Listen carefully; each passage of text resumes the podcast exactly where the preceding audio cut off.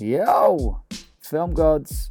Um, loads to cram into this minute and a half intro. So firstly, I want to give a shout out, a massive, massive shout out to all my Cypriot peeps who have kept the film gods at number one for the last two weeks in the Film Interviews Apple podcast. Massive love. And then huge, huge day as we've got our first post-lockdown sponsor. We have got Rate. Oh yeah, the A P A Shoot Diary. And uh, we've been talking for a couple of weeks now. They've got version two that's been out slowly, but specifically and only for you beautiful film family um, is he giving us six months free. Instead of the three months, you go and use the promo code FILMFAM, F I L M F A M, um, when you go in, and you're going to get double the amount of months for free to try it out. It's brilliant. I've been using it now for the last couple of weeks. It's just been so helpful to help me get all of my invoicing sorted. And I can share that info of rates and dates and times and breaks um, with anyone that's got it there with a real quick, simple click of a button. Um, their bespoke A P A guidelines algorithm instantly works out exactly what you've earned and displays it in a super clean and easy to understand summary. Um, I love it, right? Go do it. R A T E. App Store. Download it now. Let's get started. Right, ladies and gents, film family, welcome to another episode that is going to be phenomenal.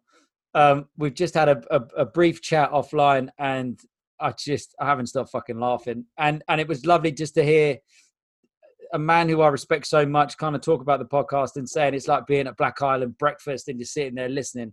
And I hope that everyone else is getting the same kind of vibe. Um, so thank you for listening. The man, as I said, is a legend. He's seen me as a little bubba, as a runner. He's seen me kind of grow up um, into a not so not so bubba with a bit more grey in the hair. Um, and he said yes to come on, which I love. So without further ado, sir, what is your name and what do you do? Hello, hello. Thank you. Um, obviously, let's just go first. Big thanks to you for doing this. I think it's great. Um, Pleasure, man. Pleasure. Like you said, it's it's very much like it brings a level of normality back to these uncertain times, and I think it's great. I'm, like I said, I'm up to about episode eighteen, um, and I love it. I think you're doing a great thing. Nice, um, without further ado, my name is Mikey LaBelle, and I am a freelance producer. Whoa, woo. Ba, ba, ba, ba, ba, ba. So what does that mean to you? what, does that, what does that mean to you? What does it mean to me? Sleepless nights and uh, big bags under my eyes. Um, no, it's it's good fun. I've been producing since two thousand seven. So that's a good, it's yeah, over a decade. And, and uh, I mean, what do we do? How do we do it? It's um, production is is... Oh, it's part of the core of of, of filmmaking and and, mm-hmm. and what we all do, really, and it's something that I really love. It's um, every day's a challenge, and to every problem there's a solution, and we work together as teams to to fight through it and and get from A to B. Oh, stop it! This guy just dropping bombs already. It's not even a minute in. All right, well, look, how did you get in? What was what's what's what's the backstory? Where where how did you, what what the who's the hows? Who was that person? What was the first step? Well, I mean, I guess the first thing, like I said, having listened to a lot of your episodes already, you hear of everyone's different paths into the industry. And and actually, I didn't go to film school, start two degrees, didn't finish either of them. Um, I, I, I didn't, as a kid growing up, I was surrounded by film, but it's not something that was a burning passion. I can't tell you who the D P was on X, Y, and Z. I, I didn't follow people's biographies. I wasn't obsessed with it. But I was really fortunate in the sense my old man, my father was a commercials director in the golden years. So, mm-hmm. I mean, this is way back when, when, you know, budgets were different, timings were different, schedules, everything was completely, completely foreign to what and how we work now. But, mm. you know, I grew up around it, and I, I, you know, you get picked up from school by a driver who you'd never met before and taken out to Pinewood because your dad was working, and you'd walk onto these sets of, wow, you know, ninety plus people where they'd built an entire woodland with animatronic woodpeckers and live badgers and running streams. And it, it, I think it was, I think it's fair to say it was, in, it was ingrained in me from a very, very young age, even yeah. though I didn't foresee myself going into the industry. I mean, as a kid, I didn't know what I wanted to do. Mm. Um, so, I mean, I, I started running in my school summer holidays when I was thirteen, fourteen, fifteen. Wow. Um, and had that really fortunate, uh, you know, door, that sort of, that, that, that doorway into the industry where I basically, you know, mum was working, dad was working, and the best thing for childcare was for me to go to my dad's office and photocopy, you know, two hundred page scripts twenty times and make people tea and coffee when they wanted to.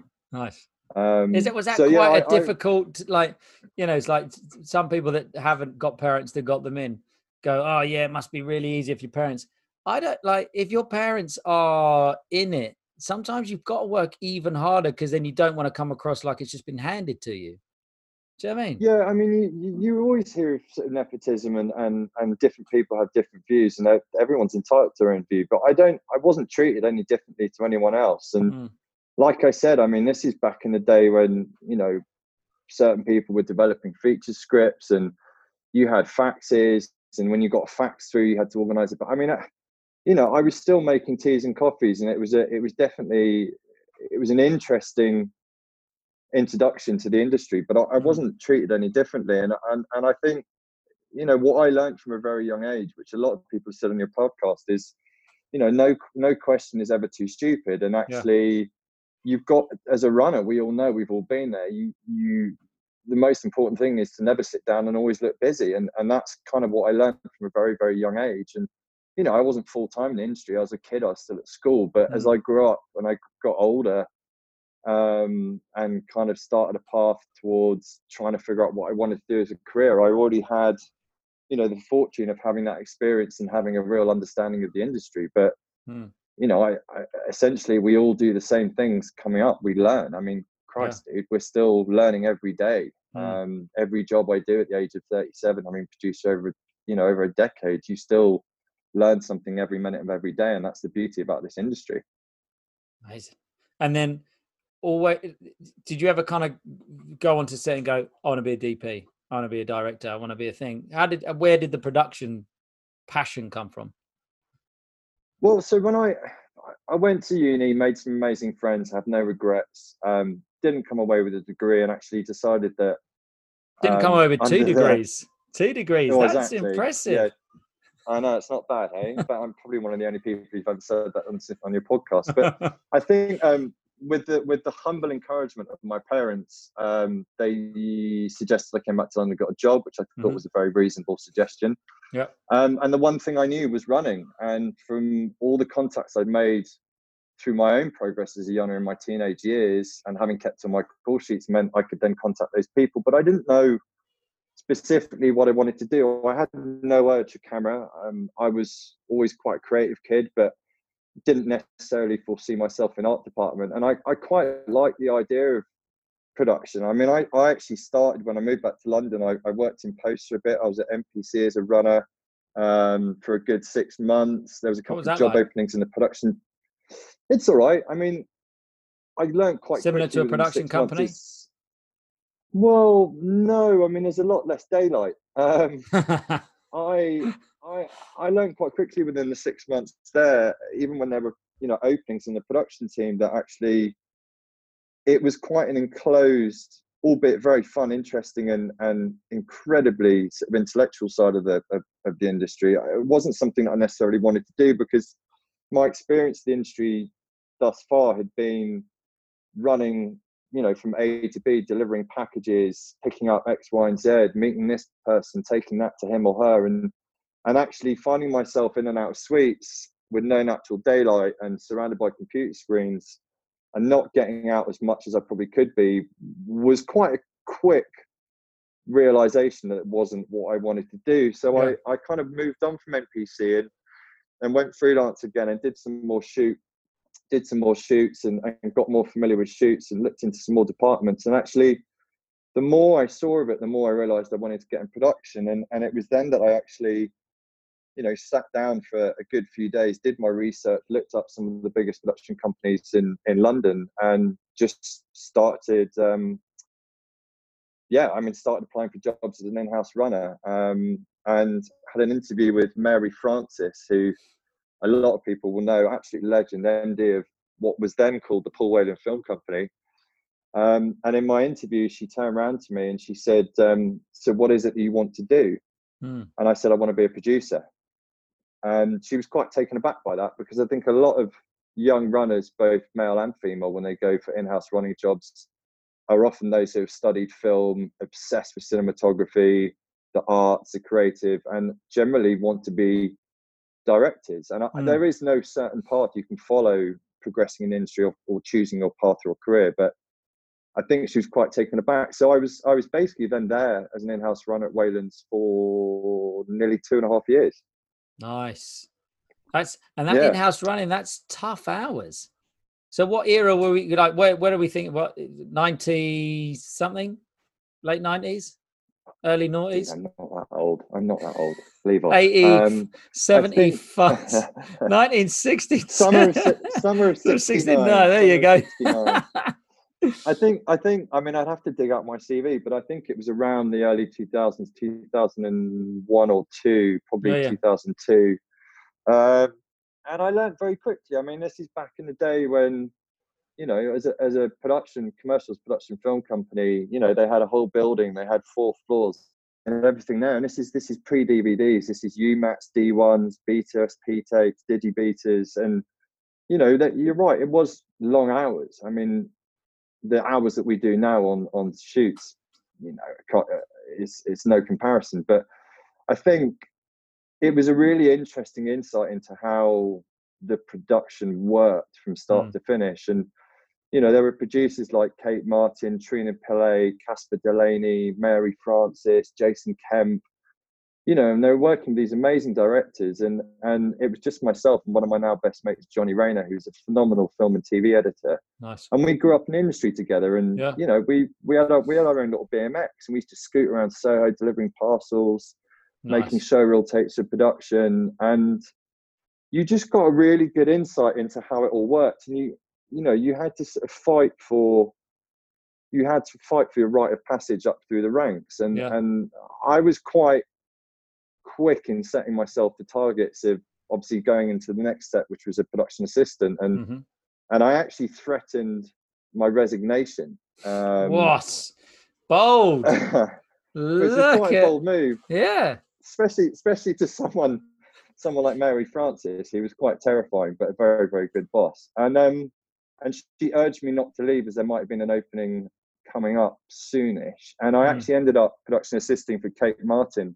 Mm. on a couple of jobs, and and you know, production, much like anyone in film production industry, when you build your teams, you have to have a very, very good, strong relationship, a good understanding of each other. And actually, what was interesting with Kate is I was so new to that level of production, and she by no means was old, but she was very ingrained in the way she worked, and and we just didn't have that we didn't have that collective click. And and yeah. so I kind of took those two jobs as a As a, as a junior, very much junior P A, and handed in my resignation and went freelance.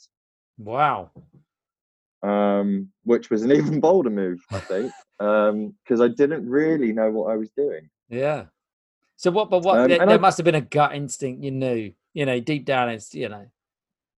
I think there was. I think my sort of self-set target was to, was to be a runner in-house at eighteen to twenty-four months. I kind of did that, and then got given an opportunity, and and I kind of learnt the basics. And you know, there was a hierarchical structure to production back then, as there is now, but it was much more so then. And mm. as a production assistant, you had very specific tasks, and and I felt that I could learn quicker and possibly more easily off more people collectively rather than just one. So sensible. I kind of jumped jumped ship and and and used my contacts of people that I'd, I'd worked with at Paul Whelan Film Company recently or previously, um, and kind of hooked up with them and and worked my ass off for next to nothing. And mm. you know, this is the stage of your career where people know you aren't fully trained. People know you're still learning, that, that you're new to this new side of it. And you know, there's no. Some people will pay you correctly. Some people will pay you A P A. Some people will pay you what they want, and others you'll just offer to work for, you know, for free. Mm. Um, and that's essentially what happened. And I, I, I sort of grafted and worked for these amazing kind of three or four sets of different producers and production managers for a good few years. And and actually, what what in turn happened is a lot of the production managers that I was P Aing for started to produce. So of course I jumped up with them. So nice. I was, I was really, I was very lucky in the sense that I, I learned a lot very quickly off some very, very good people. Um, Zeno Campbell-Salmon, um, who else was there? There was Nancy Hallam, um, Lindsay, there were all these great people, and, and, and Neil Cray, who I believe is still now at Caviar. And so I started P Ming for all of them, production managing, and, and obviously you have much more responsibility, and, and, you know, you've got financial elements, and were you ready for it? More involved in the planning. Uh, Are you ever ready for it? I mean, that's the question, really. I mean, like I said, you know, we constantly learn in this industry every day. We're constantly thrown new tasks and challenges, and and I think that's part of the part of the fun and the joy of it. And yeah, so I I, I production managed for a few years for some really, really, really good producers who are still in the industry, and and a lot of them are exec producers now, and some of them are still producers and freelancing, mm. um, and really enjoyed it, and and you know, and, and started to learn so much more and so quickly, um and then from there it was kind of it was obvious that it, I'd chosen the path that I wanted to follow ultimately, and I wanted to be a producer. And and back in the days, and I'm sure you'll remember this company, Flynn Productions, um yeah. was just this this this hub of um young, passionate creativity. um And Mary Calderwood, who is still in the industry, I mean, you know, she kind of, she'd find young people and bring them in. And we were shooting three or four music videos a month. Um, it's where I got to step I, up I was, as a second. It was like, you know, I was like, two years into it. And the first idea would be like, look, I've got a promo, come in and and help out, you know. Yeah, dude. I mean, it was, it was a, it was a really, you know, it was a really crucial hub for a lot of people. And it was a small company on Pitfall Street in Shoreditch, and and you know, we were all living the dream in our, you know, early twenties, and some of us even younger, and getting paid an absolute pittance, because hence the world of music videos and where we were with our careers. And mm. and I was doing a job for Magic F M T V Idents with Neil Cray, and I can't remember the exact reason, but he had to stand down. I think he got sick or something like that. And Mary turned around to me and said, "Can you handle it?" And I, you know, you you can't. You can't turn down an offer like that. No. I mean, I was terrified. Yeah. Absolutely terrified. Um, and literally we delivered the job, and Neil came back from, from if I'm not mistaken, from my memory, and, and we delivered the job, and everybody was happy. And then, you know, Mary basically turned around and said, do you, do you want to produce a music video? And I thought, oh shit, I've actually got to step up to the game now. Um, do I actually know what I'm doing? And it was a really lovely, very low budget music video for Cheering Breaks with directors Carney and Saul. And I think Dan, no, who was it? Chris Sabagal, I think, was lighting it. And, and it was a very post heavy job. So my side of it was quite simple. And literally that was it. That was, Great. that was the kickoff of my producing career. And a little bit of M P C background. You know, that little kind of six months M P C, did that help you out with the with the post stuff? I, I think it must have done a little bit, but I mean, to be honest, M P C is such a incredible, huge engine with so many moving parts. As a runner, yeah. you know, dude, our, our jobs, yeah, yeah. our jobs range from delivering tapes and and messages to cleaning suites, offering people tea and, and cleaning toilets. So yeah, yeah. you didn't generally get to spend a lot of time in the suites and actually absorb what was going on, but it definitely helped and, and, and sort of gave me an insight into it and, and how the process would work. But yeah, that was essentially kind of my my path into production up to producing, really. And once you got that, once you were on that rung of producing, was there ever thought of kind of going, yeah, well, I'll dip my toe back into production managing every now and again? Or was it very much like a, once you once you've started producing, you can't go back? It's like once you start saying you're a second, you shouldn't go back to running, that kind of vibe? Uh, I don't know, dude. It's a good question. I mean, for me, I was, I was, we were really, really hard working core, like I said, of young creatives at, at, at Flynn. And I think that the workflow was so high. Mm. The idea of actually stepping that back down to production managing never even entered my head, because we were shooting three to four music videos a month. And I mean, you're, you know, whilst you're prepping such a turnaround, one and going into shoot one, Jesus. your turnaround was massive. And, yeah. you, you know, you're talking about post-production on a music video, whether it was post-heavy or not, or just a straightforward edit, you're still talking of up to two weeks. So yeah. you're kind of, you, you're kind of piggybacking one job onto another, if not two onto three. Um, That's and such a great learning curve, Matt. Like, some people kind of go, oh, I'm going to produce, and it's like, one job every three months if it's a T V C, but three or four jobs a month. How do you, I guess you've got to be, you've got to be in your younger years, because you're probably not sleeping. Uh, I think age or being of the younger age definitely, definitely helped. I think the pack, the fact that we're part of a, like a collective community, like a lot of young family, really helped as well. Mm. Um, we all, every day we went for lunch together, we all went out drinking together, we all partied together. So, I mean, needless to say, the candle was always burnt at both ends. But I think you, I think you just the drive and the excitement of it. I mean, this is, again, music videos, like, you know, that, well, and commercials as well, but the industry has changed so dramatically in the last ten plus years. I mean, even the last two, three years, it's changed yeah, yeah. hugely. But uh, back then, you know, the, the, the workflow of music videos, and the actual output, the amount of work that was being done was was huge, and there was so much work to accept and take on. You just wouldn't say no to anything, mm. and that was that was the key, and that's what I learned very quickly, even as a as a freelance production assistant, blagging my way into production managing, and then quite happily falling into producing at, at Flynn doing music videos. You just you you just you just didn't say no.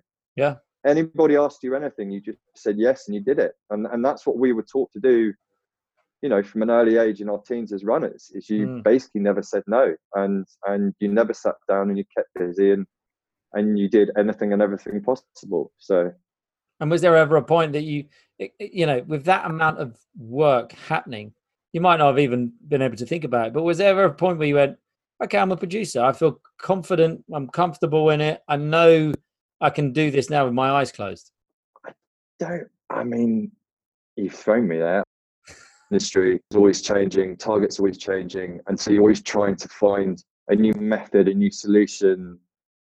And I think you just, I think you just, I think you just went for it every mm. time. I mean, obviously, if you did repeat business, you know, I've never done tabletop, but there's there's there's certain there's certain practical methodology to doing types of film, whether it be tabletop or food. And and and people have an approach to it, and they ha- they build a system and a logic that works. Um, I mean, obviously, everything changes. Everything, even with food and tabletop, it always changes, and targets always moving. But I don't think that I don't. I I hope actually, um, on a more optimistic note, I hope there will never be a day where I can close my eyes nice. and just do it with my eyes closed, because actually, part of the fun of what we do is is the mm. challenge. So, how have you evolved? Have you got? Have you changed from those early days producing to where you are now? I've aged. We all have. I've definitely aged.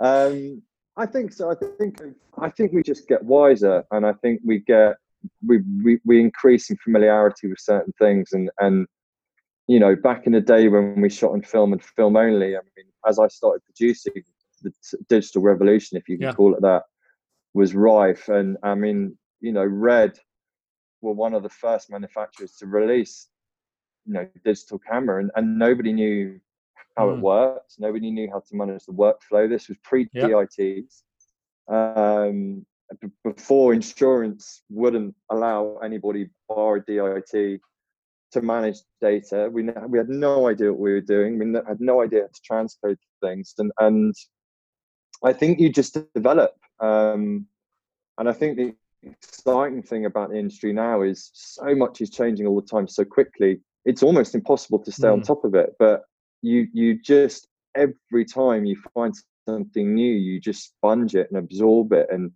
try and learn as much about it as possible. And I, it's one of my one of my passions is, you know, I couldn't tell you how many different types of camera X, Y, and Z produce and what they do and what their particulars are, but you know, if I'm if I'm prepping a job and, and our, our confirmed D O P sends me through his list and it's something I'm not familiar with, I'll nice. look it up.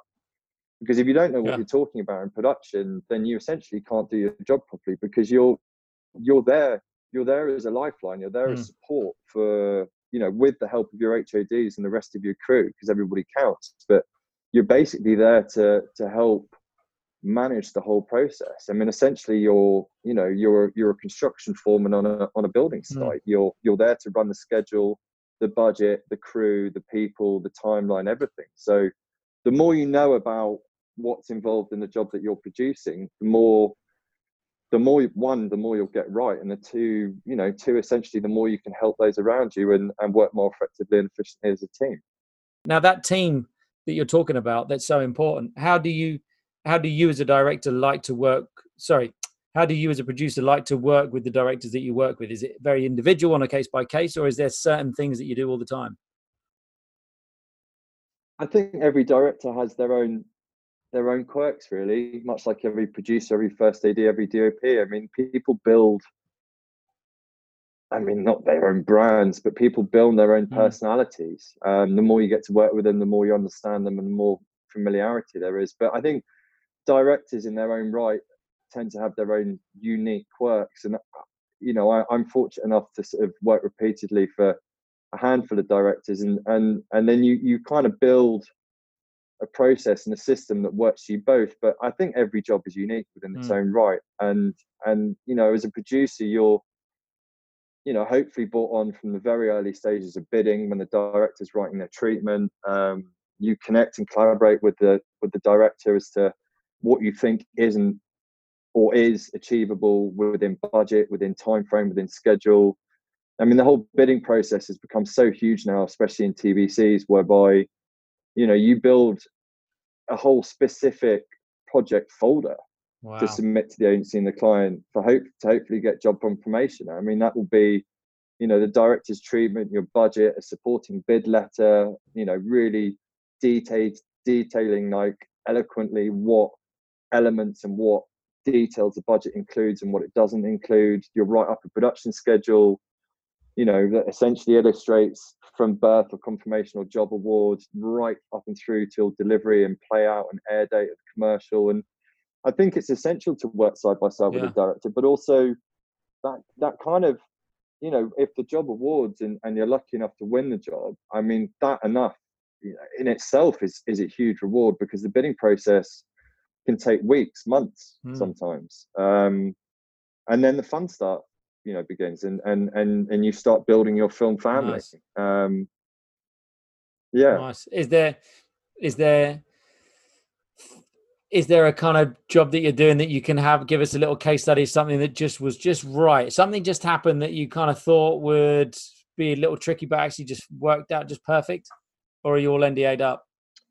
Well, the last job I did was with director Rob Chew at Iconoclast, which wasn't N D A. That was a B M W and their new fleet of hybrid nice. cars. I mean, the, it, it was a lot of fun. Rob and I hadn't worked together. He's a great director, a really, really talented young guy. And we got paired together by Anna Smith Tenzer, who was the M D of Iconoclast at the time. And, and we'd met socially on a couple of occasions. So there's, there was already, there was already a good connection mm. between us. And actually what we did was collectively between the two of us was, you know, we had to, I had to research into where I thought would be essentially the most, the, the most beneficial locations or countries, should I say, to shoot the yeah. T V C. We were doing three thirty-second films, all almost identical to one another, but for different mm-hmm. cars.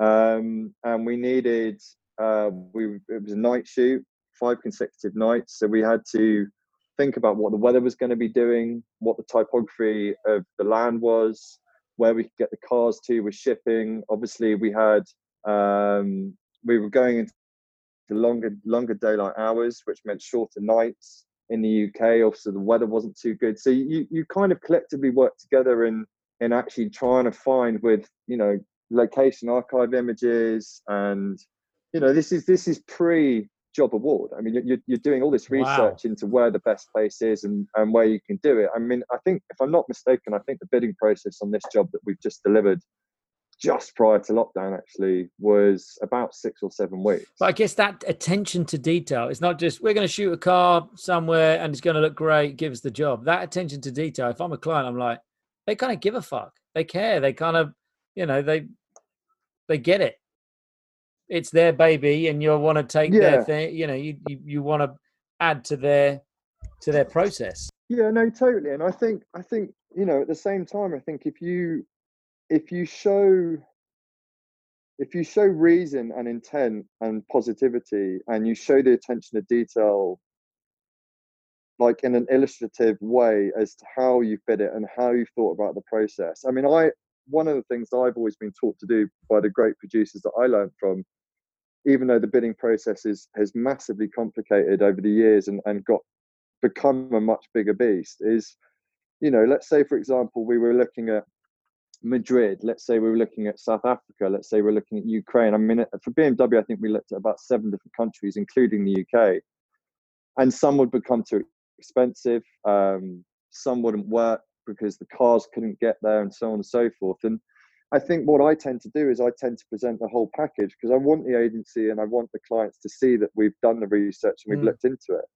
And if they want to pay more money than the money that they said they would originally have for the commercial, and that might be, for sake of argument, one of the countries that has a lot to offer with regards to locations, crews, you know, all the rest of it, then then they mm. can go for it, rather than you just presenting the option that's bang on the money or one that's yeah. cheaper. I mean, it's essentially, it's their money and it's their choice. But with your creative suggestions and that of the director, you can hopefully offer them, you know, the, the, the best options. Amazing. Great. Well, that's, I'm like, I had a great chat, and I feel like I'm getting close to the forty-five minutes, and I don't, I like to kind of keep them roughly around there just so that it doesn't take up much of your time, and, and, and people get the most out of these. And I always love to give the floor. Dude, I've got all the time in the world. Look at, so ladies and gents, you're not, you know, you're, you're listening, but we've just moved from the conservatory into the, look what looks like the sitting room. And we've just got into a nice little rocking chair. The blankets come on. The t- I guess the slippers are on. If we could have a pipe, it would be there. That's, that's why I've got the blanket. My feet are too cold. It's bloody freezing in here. Oh, amazing. Well, look, what do you, do you, is there, is there people, and, you know, this is like your chance now to, um, one, give yourself some advice to your younger self, and two, then just give your shout out. So what, what have you got to say to you, the younger you? I think um, I think one of the one of the key things that I'm actually still trying to learn at the ripe old age of thirty-seven is patience. Mm-hmm. Um, I think patience in this industry is is so key. Um, whether you're trying to find a solution to a problem or just waiting for something to happen, and so patience, remaining calm, and just trust your instinct. Um, that's something I didn't always do as a runner. I mean, we said before, no, that no question is ever too stupid. And the one great thing about this podcast, actually, and the one great thing about our industry, is people love talking about themselves, their careers, mm. and what they do. Um, and that's what's so exciting about this industry. And and I think you, you've got to trust your instincts, and that's something that I didn't necessarily always do as a as a young runner or a young P A or a young P M. And if you don't trust yourself and your instincts, and you don't go with your gut, you'll probably end up making more mistakes than you would do if you didn't just go with your yeah. gut instinct. Agreed agreed All right, well, look, this is your Oscar. You've just got up, you're in your tux, you're, you're on the podium. Who what's do you want to give a shout out to? Anyone, an organization, a people, a thing, a person? The floor's yours. I mean, it's mad. I mean, it, there's so many people that I want to give a shout out to. I mean, obviously the production companies that, that employ me, the directors that still work with me. I mean, Caspar Delaney was a big influence. I believe he's still an exec producer at R S A Films. I mean, he took me away to Uruguay for a month as a runner slash production translator at the age of twenty-one, twenty-two. And that was kind of my real insight into production and, and what the world of a producer had to offer. So that was incredible. So he's he's been a big inspiration point for me. But generally, just all the directors I work with, all the crew that I work with, all the service companies I work with all around the world, all the suppliers, the camera hire, rental, grip, lighting, prop houses, the people that get forgotten. I think just big shout out to everyone. And I think just um, even bigger shout out to just everyone in the industry who's who's doing their best to survive at the moment. Yeah, it's really. Strange. It is a strange time. Yeah, there's, um, there's been a few kind of A P A Zoom chats and those kind of things that have had like five hundred people. A couple of times I've kind of gone to join in, and it's like, you can't, there's five hundred, and, you know, keep rejoining. And there's the, you know, there's documents that are starting, and Europe is starting to kind of open its doors um, to shooting. I don't know when this will come out, but it might be much further down the line. Um, but, you know, I think Scandinavia just started opening. So the future's, the future's bright. It's, it's going to be different.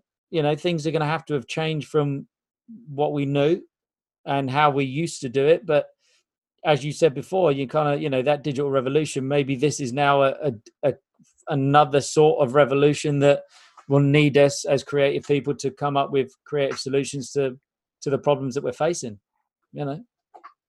Yeah, I mean, I totally agree, dude. And, and actually one thing that, that that's always so apparently clear in this industry is, is it's, it has to be one of the most adaptive industries mm. in the world. And when you put a solid team of people together with a, a, a an army of H O Ds and, and all, all their fellow employees, and you have a full film crew, there's no one better to adapt and find a way around it. And I think, you know, they are strange times, and and it's very unnerving for a lot of people, whether it's your mortgages or your kids or your families or when you're going to work again. But, you know, that there, there is a future, and it's bright, and we'll always bounce back. I mean, the one thing you have to remember is everyone, the world needs entertainment. Yep. And if you're in the world of T V Cs and commercials, products need to advertise. Yeah.